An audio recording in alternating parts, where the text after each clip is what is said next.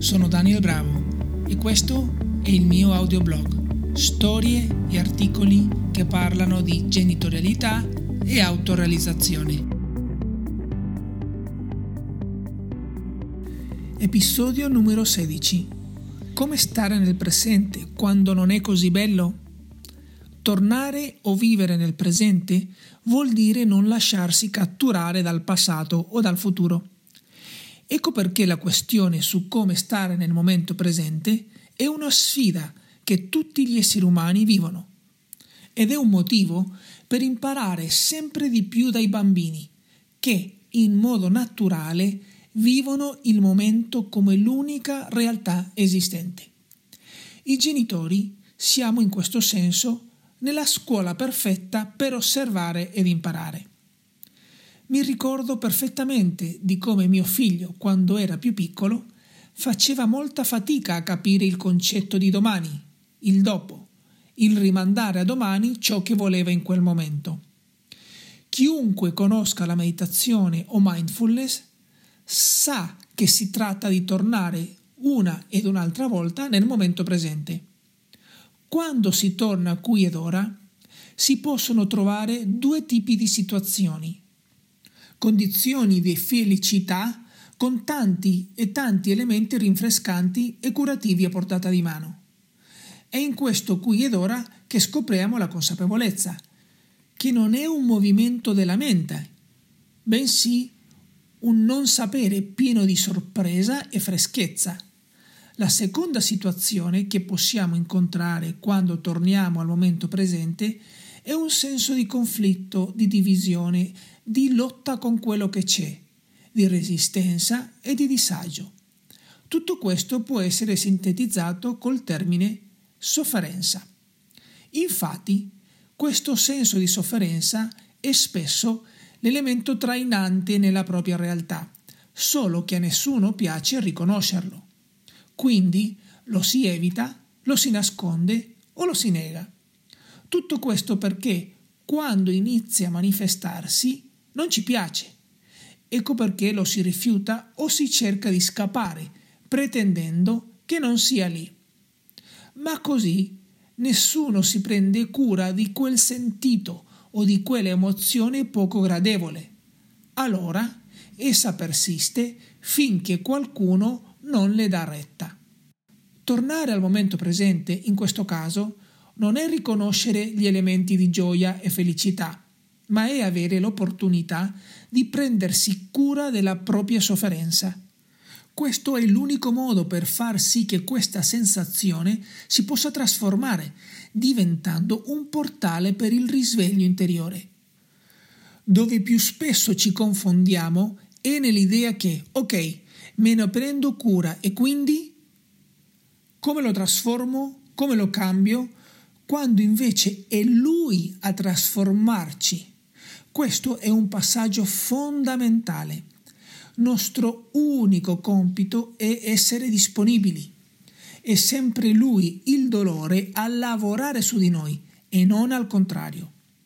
Così che, anche se il momento presente è insopportabile, tornare qui è la sola possibilità per noi di fare un qualcosa per cui quello che c'è si possa trasformare la maggior parte delle persone non agisce così perché non gli è stato insegnato e perché teme o crede che toccando il proprio dolore verrà sopraffatta dalla sofferenza, il che però è una credenza frutto dell'ignoranza. Questo spiega perché si tende sempre a fuggire. Come? Immaginando qualcosa nel futuro o andando nel passato per distrarsi, ma il passato e il futuro sono solo proiezioni della mente, un costrutto mentale, non sono un'esperienza. Nessuno ha mai sperimentato adesso, con i sensi, questo passato o questo futuro. Non è semplicemente possibile. Un altro meccanismo è la speranza, che nasconde il dolore dentro, facendoci tornare al passato o proiettandosi verso il futuro, immaginando che ci sarà una qualche speranza in quel movimento, forse la fine della sofferenza in un altro momento. Il punto è che tutto ciò non dura a lungo. Altro meccanismo di fuga o evasione è il consumare. Ecco che la nostra società è uno specchio perfetto di questo meccanismo. Anzi, tutti parliamo di una società basata sul consumo, giusto? Leggiamo riviste e guardiamo la televisione, investiamo le nostre energie cercando qualcosa di mangiare, ascoltando musica, tenendo una conversazione al telefono. In questo contesto ogni cosa che facciamo la facciamo inconsapevolmente, nella speranza che si possa evitare il confronto con la propria sofferenza o con il vuoto interiore. È in questo modo che senza rendercene conto alimentiamo la sofferenza e questa cresce in noi. Allora la pratica della mindfulness, truthfulness o autoconsapevolezza ci aiuta a tornare a casa, nel presente, così com'è, prendendoci cura di quello che c'è, senza giudizio o preferenza. E anche se il momento non è piacevole, è proprio in quel momento che possiamo abbracciare la sofferenza e subire una trasformazione irreversibile nella nostra percezione, cura dell'esperienza umana. Così, la prossima volta che ci troviamo in un momento presente non piacevole, non pensiamo più che scappare da esso sia la via migliore. No, la sofferenza viene vista come un'opportunità, a volte come un dono, quando siamo più sciolti nel nostro viaggio interiore. Quindi stiamo nel momento e guardiamo in profondità nella natura della nostra sofferenza. In questo senso la pratica del respiro consapevole o il camminare consapevole genera delle condizioni favorevoli per far sì che l'energia della consapevolezza possa manifestarsi. E quell'energia della consapevolezza generata dalla pratica ci aiuta ad avere l'atteggiamento giusto per riconoscere e contrastare il dolore, abbracciandolo con tenerezza e senza resistenza.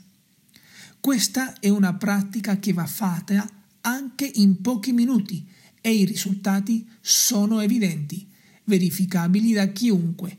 Funziona.